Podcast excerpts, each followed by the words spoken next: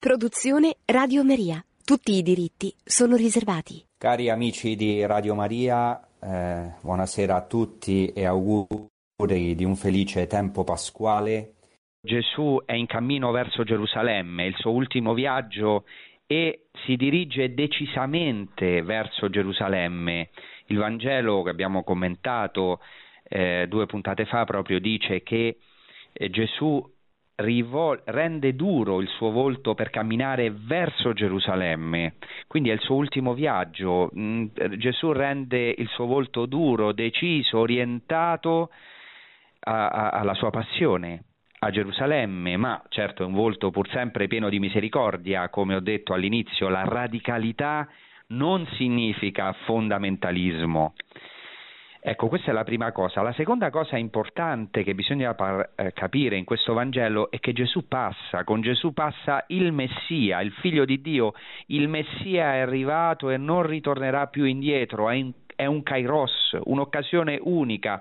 Per questo l'invito che fa Gesù a seguirlo è senza condizioni, è radicale. E cioè si fonda questa chiamata di Gesù Cristo sul fatto che egli è il Messia e quando viene il Messia si lascia tutto perché i morti risorgono e questo già nella tradizione ebraica. Poi un altro punto importante che dobbiamo capire che approfondiremo è che Gesù fa riferimento all'Antico Testamento che egli viene a compiere, in particolare ai profeti e parla qui in questo Vangelo in modo sapienziale, cioè parla con tre meshalim, Meshalim è una parola ebraica al plurale, il singolare è mashal che significa un proverbio. Infatti praticamente qui Gesù risponde con tre proverbi. Il primo, le volpi hanno le loro tane, gli uccelli del cielo i loro nidi, ma il figlio dell'uomo non ha dove posare il capo. Il secondo, lascia che i morti seppelliscano i loro morti, tu invece vai e annuncia il regno di Dio. Il terzo, nessuno che mette mano all'aratro e poi si volge indietro è adatto per il regno di Dio. Ma il mashal, che è tipico della letteratura sapienziale dell'Antico Testamento, significa proverbio, cioè un detto breve, incisivo, ma nello stesso tempo significa anche proverbio, enigma, cioè è un mistero profondo. Talvolta sono delle parole scioccanti, enigmatiche, scandalose, dicevo da non intendere in senso moralistico, ma dietro c'è una perla, in, po- in poche parole, un gioiello da scoprire.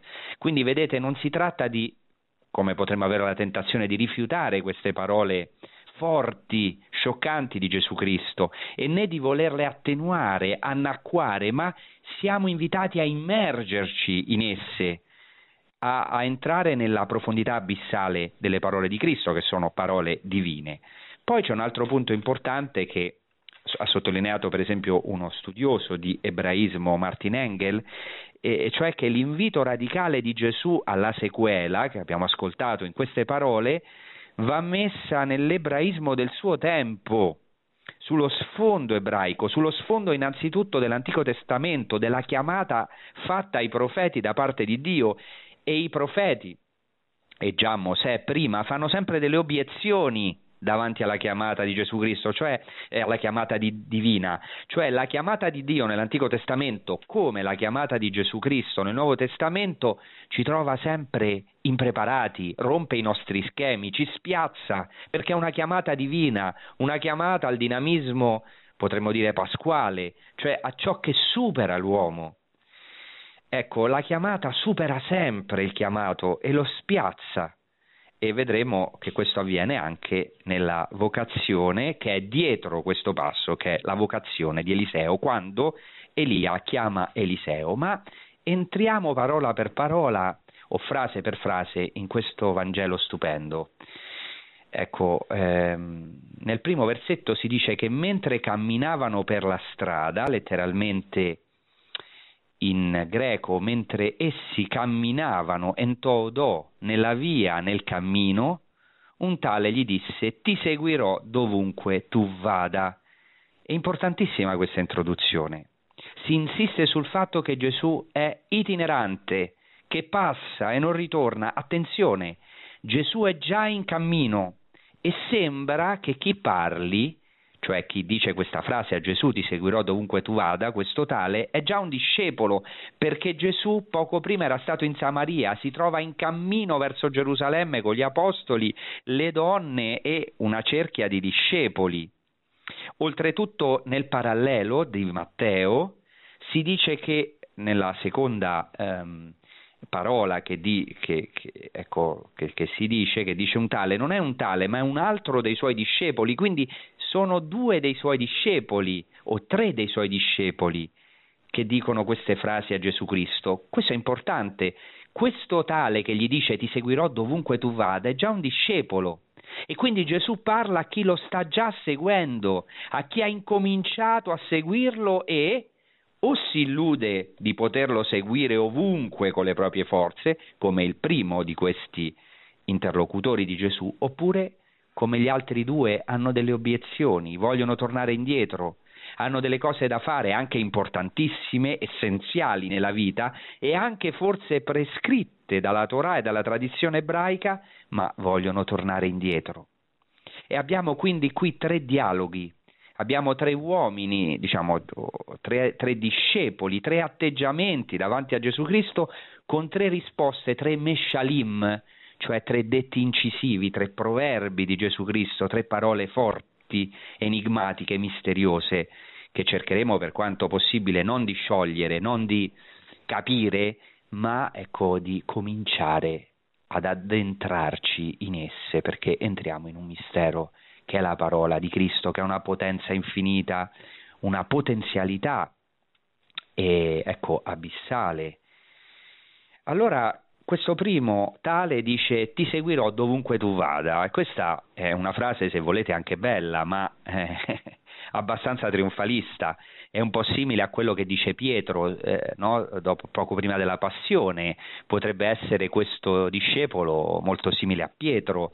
Cioè Pietro dice a Gesù poco prima della passione dovessi anche morire per te non ti rinnegherò, cioè in poche parole ti seguirò dovunque tu vada, anche se tutti ti, ti, ti rinnegassero, io no.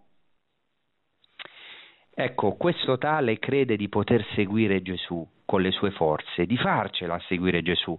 Certo, ha anche un desiderio, questo non è, non è, malvagio, ma ha come una sicurezza, ti seguirò dovunque tu vada. Qui c'è un gioco di parole in greco tra hopu e pu, cioè ti seguirò dove tu vada, si dice hopu, dove tu vada, dove hopu, e Gesù risponde che il figlio dell'uomo non ha dove, pu, dove reclinare il capo, pu in greco. C'è un gioco di parole che anche nella retroversione ebraica eh, suona bene, cioè questo tale dice ti seguirò le makom in ogni luogo e Gesù dovrà rispondere che il figlio dell'uomo è in Lomacom, non ha un luogo dove posare reclinare il capo. Infatti qual è la risposta di Gesù Cristo? Che sembra molto dura, sembra quasi che voglia scoraggiare colui che lo vuole seguire, ma in realtà non è così.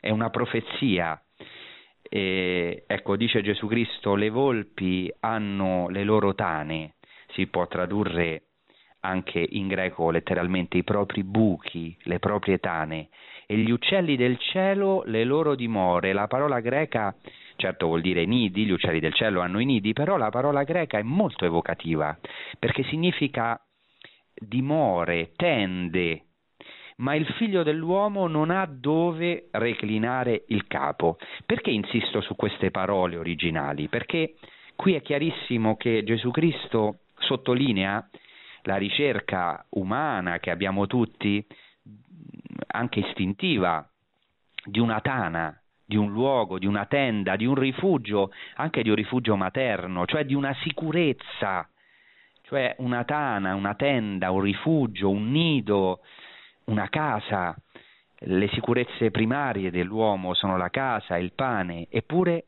il figlio dell'uomo è un senza tetto, è un itinerante per così dire, non ha un luogo, non ha un dove reclinare il capo, reclina il capo solamente sul padre, ha un'unica sicurezza, l'Abba, il padre, e reclinerà il capo solamente sulla croce.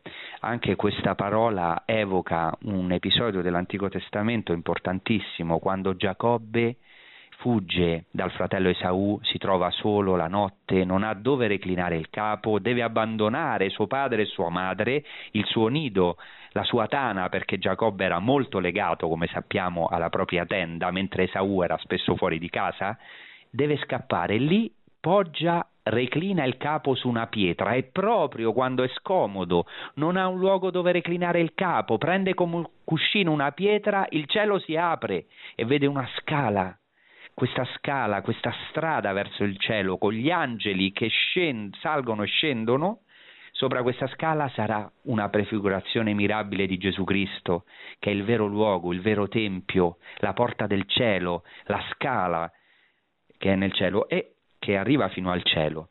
E questa è una parola anche per tutti noi. Per questo Giovanni, il discepolo amato, reclinerà il capo sul petto di Gesù questa parola è molto importante. Il figlio dell'uomo non ha dove reclinare il capo. Dietro queste tre parole di Gesù Cristo c'è molto probabilmente la parola dello Shema. Shema Israele, ascolta Israele. Il Signore è il nostro Dio, il Signore è l'unico. Amerai il Signore Dio tuo con tutto il tuo cuore, con tutta la mente, con tutte le forze. Questa parola di Gesù Cristo risponde alla prima tentazione, che è la tentazione del cuore, di avere le, delle sicurezze, di cercare un luogo, un riposo, un rifugio anche affettivo. Ecco, è la prima parola.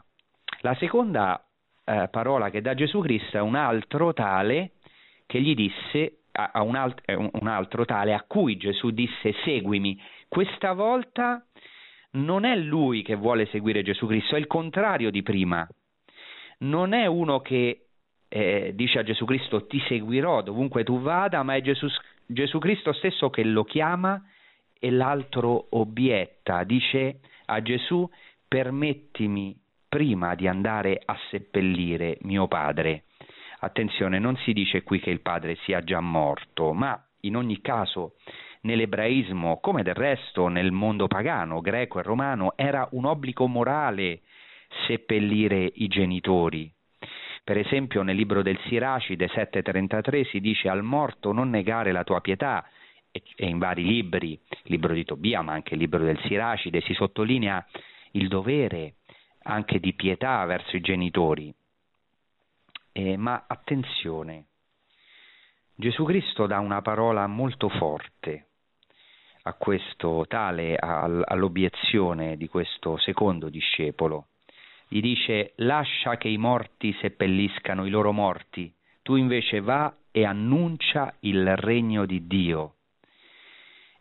Anche se è vero che era nella Torah, cioè era, è un precetto, è un comandamento per gli ebrei onorare il padre e la madre e adempiere anche al dovere della sepoltura, specialmente verso i genitori, e questo è un punto fermo anche per noi cristiani, però ci sono delle parole in cui c'è un'eccezione. Innanzitutto già il libro del Siracide 22.11 dice piangi meno per un morto perché ora riposa, ma la vita dello stolto è peggiore della morte. Cioè dice è vero, uno piange, è un dovere piangere un morto, seppellire un morto, specialmente una persona cara, però piangi meno per lui piuttosto che per l'empio, la cui condizione è peggiore della morte, cioè piangi per i veri morti. Qui c'è un punto già importante in cui cominciamo a intuire qualcosa.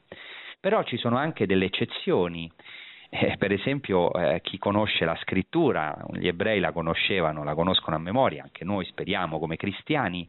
Ecco, c'è una parola del Signore rivolta a Ezechiele nel capitolo 24, dove esplicitamente il Signore dice a Ezechiele, lo chiama figlio dell'uomo, per quello Gesù poco prima ha chiamato se stesso figlio dell'uomo, il figlio dell'uomo non ha dove posare il capo. Ecco, dice il Signore a Ezechiele, figlio dell'uomo, ecco io ti tolgo all'improvviso colei che è la delizia dei tuoi occhi, cioè la tua sposa, ma tu non fare il lamento, non piangere, non versare una lacrima, sospira in silenzio e non fare il lutto dei morti, avvolgiti il capo con il turbante, mettiti sandali ai piedi, non ti velare fino alla bocca, non mangiare il pane del lutto. E dice poi che Ezechiele in effetti fece come il Signore gli aveva comandato e la gente gli domandò non vuoi spiegarci che cosa significa quello che tu fai? Cioè si, si, si scandalizzano, è qualcosa di, di inumano. E così rispose Ezechiele, Ezechiele 24:20, la parola del Signore mi è, rivolta, mi è stata rivolta in questi termini. Annuncia agli israeliti, così dice il Signore Dio, ecco io faccio profanare il mio santuario, orgoglio della vostra forza, delizia dei vostri occhi, anelito delle vostre anime. Voi farete come ho fatto io, non vi velerete fino alla bocca, non mangerete il pane del lutto, eccetera, non farete il lamento, non piangerete. Ezechiele sarà per voi un segno. E dice ancora Dio, tu figlio dell'uomo, il giorno in cui toglierò loro la loro fortezza, la gioia della loro gloria, l'amore dei loro occhi, la brama delle loro anime, i loro figli e le loro figlie, allora verrà a te un profugo per dartene notizia, eccetera, eccetera. Perché è importante questo testo? Innanzitutto fa un parallelismo tra la sposa e il Tempio, un parallelismo che, a cui gli ebrei danno grande importanza. Diciamo che la morte della sposa è equiparata come alla distruzione del Tempio o viceversa, ma soprattutto perché qua eh, dice eh, il Signore a Ezechiele di non fare il lutto dei morti e che Ezechiele sarà un segno. Così ora questo discepolo, attenzione, perché? Perché il Messia va verso Gerusalemme, va verso la morte, lui che è il vero padre, lo sposo di Israele, è tutto e sarà distrutto come il vero Tempio, certo, per poi risorgere dopo tre giorni. E quindi qua c'è già una parola importantissima e anche in Geremia, in Geremia c'è qualcosa di simile, in Geremia 16, ecco, um, Dio dice a Geremia di non prendere moglie e non avere figli né figlie perché e di non entrare in una casa dove si fa un banchetto funebre, non piangere e non commiserarli, dice Dio a Geremia, perché io ho ritirato da questo popolo la mia pace. Ecco, quindi vedete ci sono delle eccezioni, delle eccezioni in cui bisogna fare un segno forte. E ecco, poi c'è un testo della Mishnah che raccoglie le tradizioni orali eh, dei rabbini, eh, interessante. Si dice che quando un defunto giace dinanzi a un ebreo, questo ebreo è esente dalla recita dello Shema, da questa preghiera dell'ascolta Israele, e dalla preghiera delle 18 benedizioni e dai tefillin, cioè è in un qualche modo in tutta la settimana di lutto, perché si deve fare una settimana di lutto, è esente dalla preghiera dello Shema.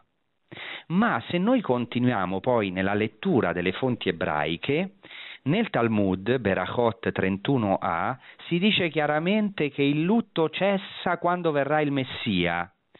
Si dice in questo testo bellissimo che è proibito riempirsi la bocca di risa fino al ritorno dall'esilio, come dice il Salmo, allora quando ritorneranno dall'esilio si riempirà la nostra bocca di risa e saremo pieni di gioia. Questo ritorno dall'esilio, secondo la tradizione ebraica, fino ad oggi il ritorno della dispersione di Israele nostra eh, sarà, avverrà quando, tor- quando verrà il Messia, allora vedete com'è importante questa parola di Gesù Cristo su questo sottofondo. Gesù Cristo non sta dando indicazioni morali, ma anzitutto sta facendo una rivelazione, una rivelazione fondamentale. È arrivato il Messia e seguire Gesù è soprattutto, perfino, ecco, eh, sopra il lutto che è così importante per cui si è esenti dal compimento dello Shema. Quindi vedete, questo detto di Gesù Cristo va inteso nella mentalità ebraica, perché nella mentalità ebraica si può ehm, diciamo, uh, c'è il caso in cui una mitzvah, cioè un, un comando, ha, è superiore a un altro che si deve compiere, o meglio un comandamento di importanza inferiore non si compie a favore di un altro più grande, per esempio se, lo, se la Pasqua cade di sabato, di Shabbat, si, trasgre- si può trasgredire, per così dire, il riposo dello Shabbat perché è Pasqua. E così abbiamo sentito, si può venire meno alla recita dello Shema, che è così fondamentale, la preghiera quotidiana per gli ebrei, dinanzi a un defunto. E così dice Cristo, il Messia, si può venire meno a seppellire i morti dinanzi al Messia, perché lui è la resurrezione e la vita. Ecco, poi c'è un'altra cosa importante nella tradizione ebraica per cui eh, c'è una discussione eh, anche qui eh, nel, nel, Talmud, per cui un rabbino eh, considerava, Rabbi Eleazar, eh, considerava eh, i pagani come morti, cioè come privi di vita, e, ma lui lo riferisce anche di un ebreo che si indebolisce, cioè eh, diventa meno perseverante nel seguire, nel meditare le parole della Torah, le parole di Dio e si dice che è come un morto. E allora diciamo c'è un altro rabbino, Rabbi Yochanan, che non è d'accordo con questo, dice com'è possibile che si parla degli ebrei? Eh, ma l'altro rabbino dice no, veramente si parla anche di un ebreo, ma ecco la luce della Torah lo può far rivivere, come dice Isaia, la tua rugiada è rugiada luminosa, è una rugiada di resurrezione. Questa parola di Isaia 26 è importantissima per gli ebrei e dà anche una soluzione, perché l'altro, uh, ecco, perché ehm, il rabbino dice, il rabbino Eleazar, come si può veramente compiere questa parola? Come ci si può non indebolire nelle parole della Torah? Ecco, come dice il libro del Deuteronomio 4.4, voi aderirete, cioè seguirete, si usa il verbo davak che vuol dire incollarsi, seguire, aderire, voi adorire, aderirete, dice il libro del Deuteronomio 4.4, aderirete al Signore vostro Dio e sarete tutti vivi oggi, cioè se oggi seguirete il Signore, vi attaccherete a Lui, alla sua sequela, lo seguirete, allora oggi tutti voi sarete vivi. E l'altro rabbino dice, ma come si può fare a essere attaccati al Signore se Dio è un fuoco divoratore? E dice, risponde il rabbino, amandolo, amandolo. Ecco, questo penso sia la chiave Seguire Gesù Cristo vuol dire seguire la vita, attaccarsi a Lui, vincere la morte, questo vuole dire Cristo, lascia i morti seppellire i loro morti, come per dire che coloro che non, eh, non vanno alla fonte della vita, che è Dio, che è Cristo, che si manifesta concretamente, che ha manifestato di essere la resurrezione alla vita, sono come morti. Ecco, ehm, adesso facciamo una breve pausa musicale, ecco anche per meditare queste parole, poi passeremo al terzo mashal, al terzo detto di Gesù Cristo. Grazie.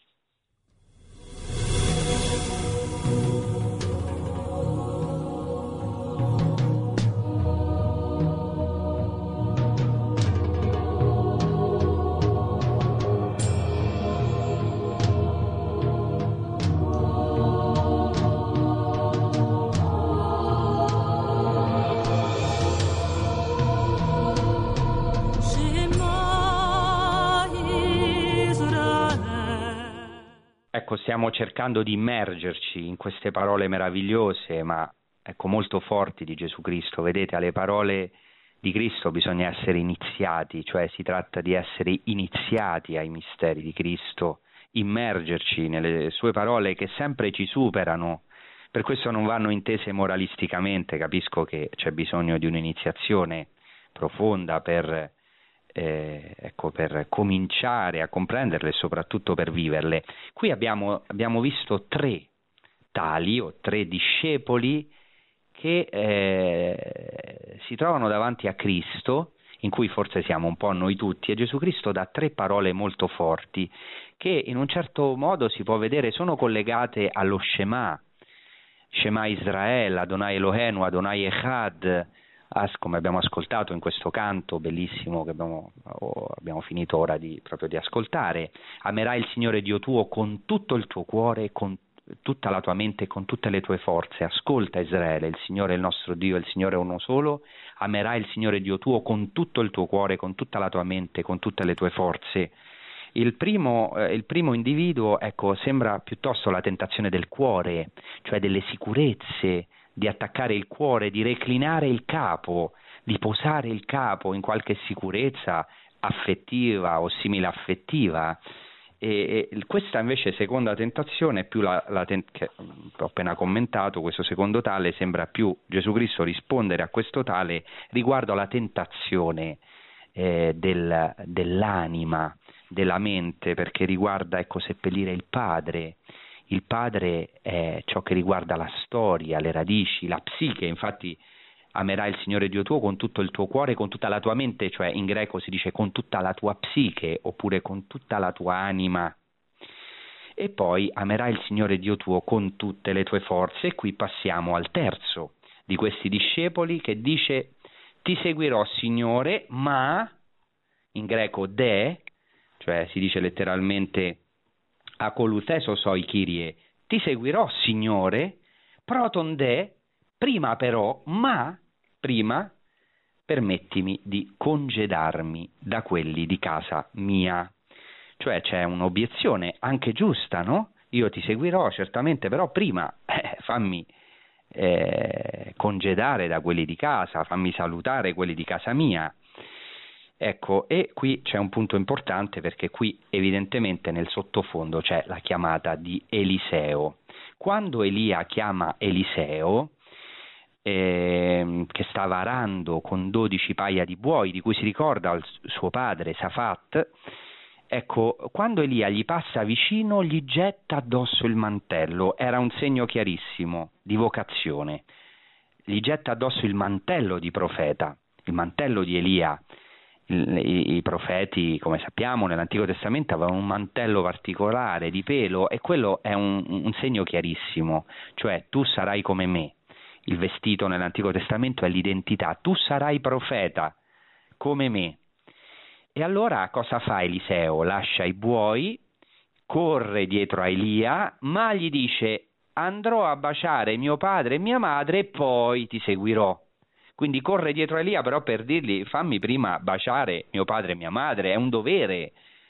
Elia, ecco, gli dice una frase che in italiano è un po' attenuata, va e torna perché sai che cosa ho fatto per te, come per dire ti do il permesso, vai e dopo torna, ma in realtà in ebraico questo detto è misterioso, come fanno i profeti, come poi farà Gesù Cristo, anche molto duro.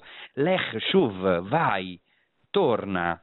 Lech shuv è una parola contraddittoria, vai, torna. Chi me assiti lach, perché che cosa ti ho fatto? Come per dire Cosa mi dici a me? Non, che cosa ti ho fatto io? Non hai capito? Non hai ancora capito? Vai, torna, non hai capito che cosa ti ho fatto? Non hai capito a cosa sei chiamato? Non hai capito che io rivoluziono, che Dio rivoluziona la tua vita con questo segno? E cosa fa Eliseo? Capisce perché si allontana, prende un paio di buoi, di questi dodici che arava, con cui, paia di buoi con cui arava vuol dire che era un ricco agricoltore di famiglia, li uccide, con la legna del gioco dei buoi fa cuocere la carne e la dà al popolo perché la mangia, e quindi che succede? Che non può tornare a casa più, rompe i ponti in un certo modo con la propria famiglia e in modo da non tornare, perché se no certo il padre lo ammazza perché... E, e, quindi fa un gesto, fa un segno come un taglio che, eh, radicale che forse anche diciamo, ci può spaventare, scandalizzare. Ecco, ama Dio con tutte le forze, cioè rompe con gli idoli, che sia ecco, la famiglia, che sia la propria posizione, che sia il proprio lavoro in questo caso. E qui c'è tutto lo scema in questa parola, capite l'importanza di questo Vangelo. Qui c'è tutto lo Shema, amerai il Signore Dio tuo con tutto il cuore, con tutta la tua mente, con tutte le tue forze. È una parola, certo capisco, di straordinaria radicalità, difficile per tutti, anche per me, e che in un certo modo riprende già il detto di un rabbino contemporaneo a Gesù che si chiamava Hillel, uno dei rabbini più importanti, che dice un, anche lì una frase misteriosa nella Mishnah, il trattato Avot, Imeinani li, mili, se eh, io non sono per me, chi sarà per me? dice, U le atzmi, meani, e, e, e quando io sono e se io sono solo per me stesso, chi sono io? E alla fine, Veim lo achshav, e matai, e se non ora, quando? Questa è una frase importantissima per gli ebrei, che attraverso la quale sottolineano la radicalità e l'urgenza di convertirsi oggi, di seguire oggi Dio, se non ora, quando? E questa è una parola con cui voglio concludere per tutti noi. Se non adesso, quando? Ecco, noi siamo esperti nel rinviare, nell'obiettare, molte volte nel gettarci anche con generosità, no? Ti seguirò dovunque tu vada, oppure abbiamo le nostre reticenze le nostre giustificazioni, anche giuste, perché quello che vogliono fare questi discepoli, andare a seppellire il padre e, e andare a congedarsi da quelli di casa, è una cosa legittima, giusta, umana, eh, assolutamente non in contraddizione con la volontà di Dio, anzi, ma ecco allora dobbiamo capire alla fine perché, perché eh, ecco, non sembra inumano ciò che chiede Gesù Cristo. Eh, perché il rispetto, per esempio, verso il padre eh, malato che sta per morire o, o, defunto, perché il rispetto verso la propria famiglia sarebbe in contrasto con il seguire Gesù? Sembra qualcosa che si fa fatica a condividere. Ecco, in realtà ecco una parola importantissima, ecco, radicale, che ci dice che se non si condivide con Gesù Cristo questa radicalità, se non si appartiene a Gesù Cristo, non si segue, si appartiene in realtà ad un altro mondo, quello dei morti. Cioè la richiesta, l'invito di Gesù Cristo, la vocazione di Gesù Cristo, l'invito a seguirci, a seguirlo che ci fa oggi, è così forte che spesso gli interpreti hanno cercato di attenuarla, di spiritualizzarla, di intenderla solo in modo metaforico, in modo da evitare proprio questa radicalità. È il problema che abbiamo oggi. Vedete, allora eh, qua c'è qualcosa di fondamentale. Molte volte l'interprete, noi stessi quando interpretiamo la parola, siamo consapevoli della distanza della nostra vita da quella divina, da quella di Gesù Cristo. E allora cosa vogliamo fare? Cerchiamo di dif- difendere la nostra situazione, la nostra situazione esistenziale da questa radicalità di Gesù Cristo e molte volte la rivestiamo di religiosità, di devozione, della nostra teologia, per così dire, per dire no, ma come? Com'è possibile che Gesù Cristo dice di non andare a seppellire il Padre e non la capiamo? E quindi si cerca così, e oggi è anche un pericolo, di attenuare, trasformare la parola di Gesù Cristo privandola della cosa più bella che ha, cioè della sua radicalità.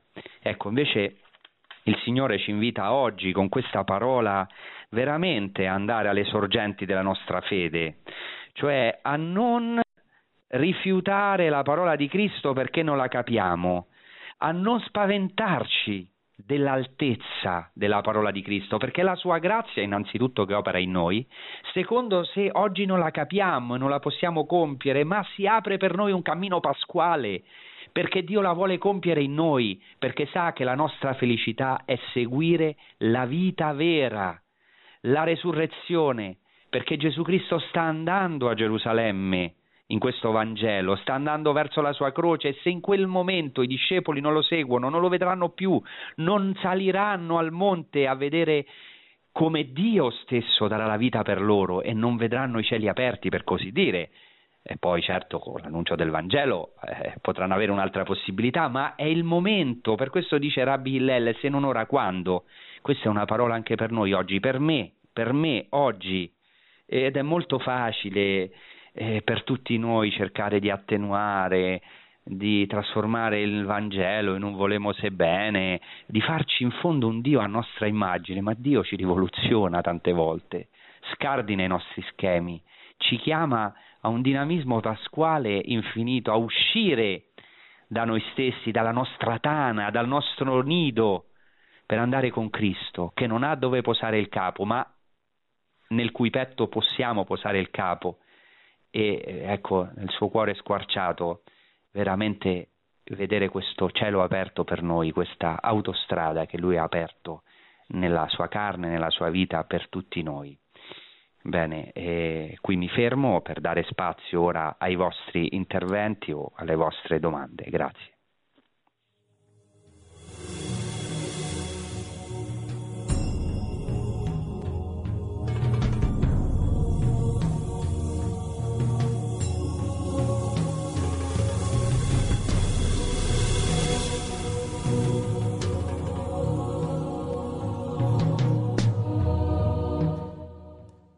Sì, pronto, buonasera. Buonasera.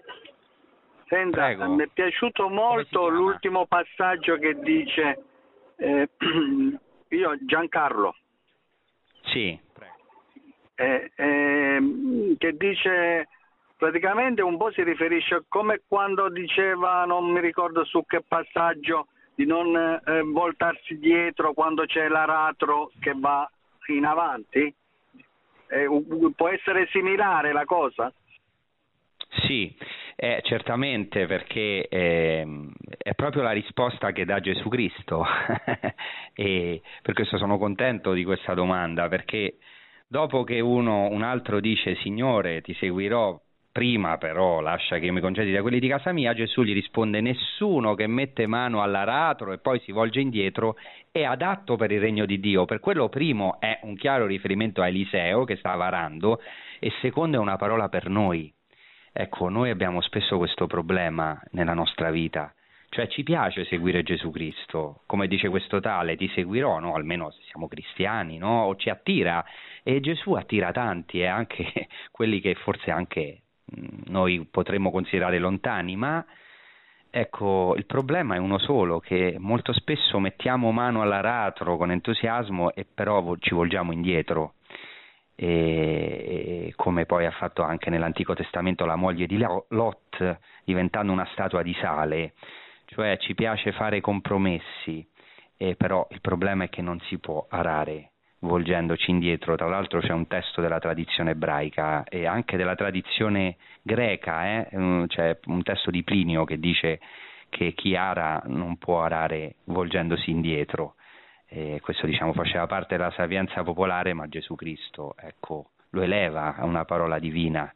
Ecco, nostra tentazione spesso è, è volgerci indietro, retrocedere, guardare magari a quello che abbiamo lasciato e non veramente lanciarci in questa avventura. Perché vedete, anche se questa parola è radicale, però ecco, chi veramente ecco, segue Gesù Cristo, anche con tutte le sue debolezze, però eh, poi per gradi, gradualmente Gesù Cristo lo porta a compiere questa parola per il potere della sua grazia, dello Spirito Santo. Grazie, passiamo al prossimo intervento. Pronto, buonasera. Pronto? Buonasera. Buonasera, sono Daniele, telefono dalla provincia di Udine. Eh, ho- leggendo i salmi trovo scritto ogni tanto fate voti a Dio ed impiuteli. Che cosa significa fare Sì. voti a Dio? Bene, eh, questo diciamo nella tradizione dell'Antico Testamento c'erano varie forme di voto, tra cui ecco il voto di Nazireato, che era diciamo uno dei voti più importanti di consacrazione a Dio, ma c'erano poi vari voti non solo nell'Antico Testamento ma anche nella tradizione ebraica dopo.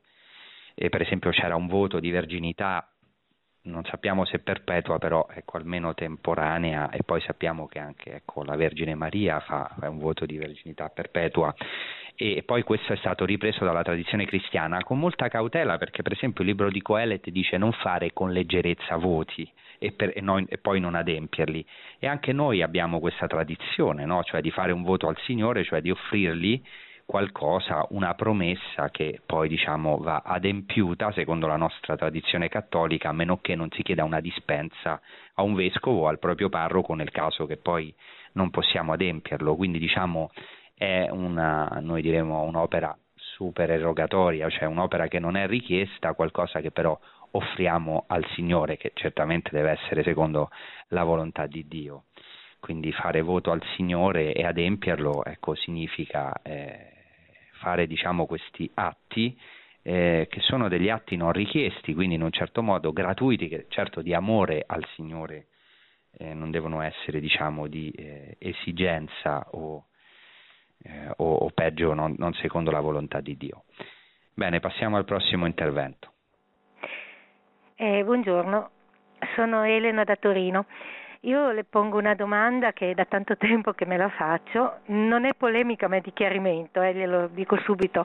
Io Sì. ehm, sono stata educata in un ambiente religioso con, eh, con questo messaggio che ha dato lei di questa radicalità, eccetera, e ci ho sempre creduto molto, però mi sono fatta poi delle, ho sempre letto molte vite di santi, no? mi ero fatta una domanda di qual è proprio il rapporto tra una vocazione e poi i nostri familiari, no?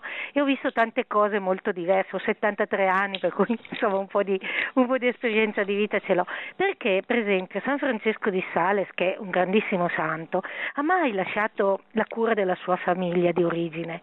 Perché era una necessità, è stato un grandissimo vescovo, ma non l'ha eh certo. lasciato. Nello stesso tempo, anche avevo letto la vita di San Giovanni Crisostomo, a cui sua madre, rimasta vedova e sola, chiese di rimanere con lei finché viveva prima di andare a vivere nel deserto.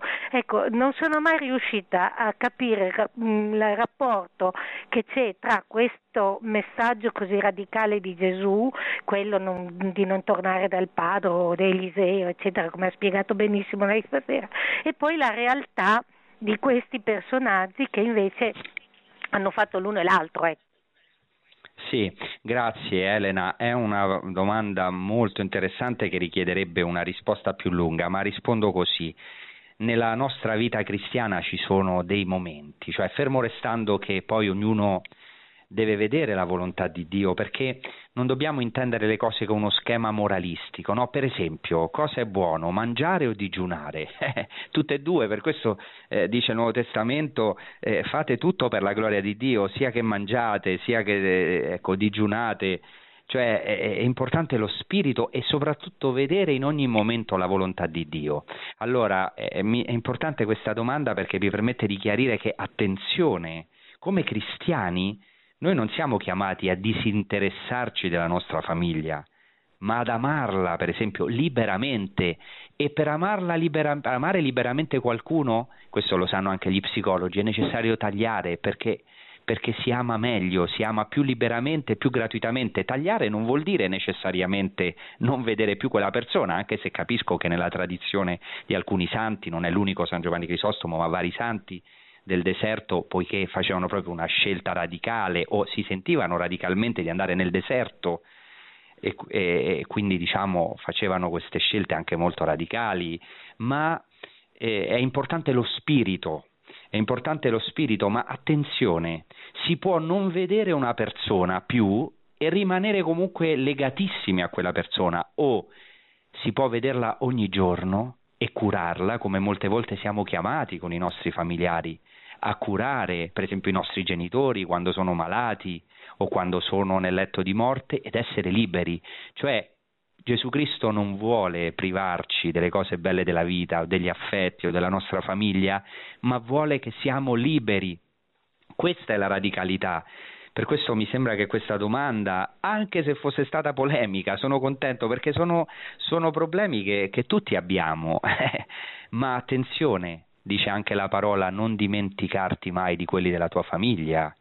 Cioè, quando lasciamo qualcosa, il Signore ci dà il centuplo e quando veramente cominciamo ad avere un rapporto libero con, con gli altri, è, è un processo graduale, è un cammino per la grazia di Cristo, dopo il Signore ci dà il centuplo ci dà il centuplo e molte volte ci permette di amarli, di aiutarli e di stare con loro, come il caso di San Francesco di Sales, molto di più che se non fossimo liberi e molto meglio. Ecco, allora vedete, la radicalità non è la, il fondamentalismo, non è la radicalità eh, scusate se lo dico così in arabo, mi viene in mente così perché sono l'arabo della Sharia, ma diciamo senza nessun disprezzo verso, nessuno, cioè di una legge morale o di un codice, ma è la radicalità nel seguire Gesù Cristo. E Gesù Cristo ci porta e molte volte ci riporta verso persone con cui forse abbiamo tagliato, ma che hanno bisogno di noi. Quindi l'importante è fare la volontà di Dio, non fare leggi. E questo vuole dire Gesù Cristo a queste persone che a questi discepoli che devono capire l'attimo, devono capire che c'è un momento, c'è un momento in cui Gesù Cristo passa e va a Gerusalemme e quel momento non tornerà mai più. Ecco, e questo mi sembra importante. Poi ciascuno alla luce della parola, dei sacramenti e anche, ecco, vedrà la volontà di Dio, perché ci sono dei momenti in cui invece Dio ci chiama a stare molto vicini ai nostri familiari, no? E non si può anche là giustificare io ho lasciato tutto per disinteressarsi dei propri familiari, perché può essere un'altra tentazione. Bene, così spero di essere stato chiaro. Vi, sì, sentiamo allora l'ultimo intervento, l'ultima chiamata. Grazie. Io mi chiamo Jonathan da Fano. Sì. Eh, nella professione di fede noi tra i vari articoli proclamiamo anche credo in Gesù, Cristo, così che morì e fu sepolto. Se mi poteva spiegare meglio mm, il parallelo con il Vangelo di oggi che, dove lascia che i morti sepolgono i loro morti. Sì, grazie. Allora, certamente la sepoltura di Cristo è un articolo importantissimo del credo, perché è il momento in cui Gesù Cristo entra in ciò che più ci spaventa, che è il sepolcro, in quello che più ci scandalizza, la corruzione, per così dire, no? E cioè quello che, che, che noi non possiamo vedere, l'oscurità del sepolcro, per illuminarla, ecco, per eh, trasformarla da dentro, riempirla di luce, convertirla in resurrezione, in vita.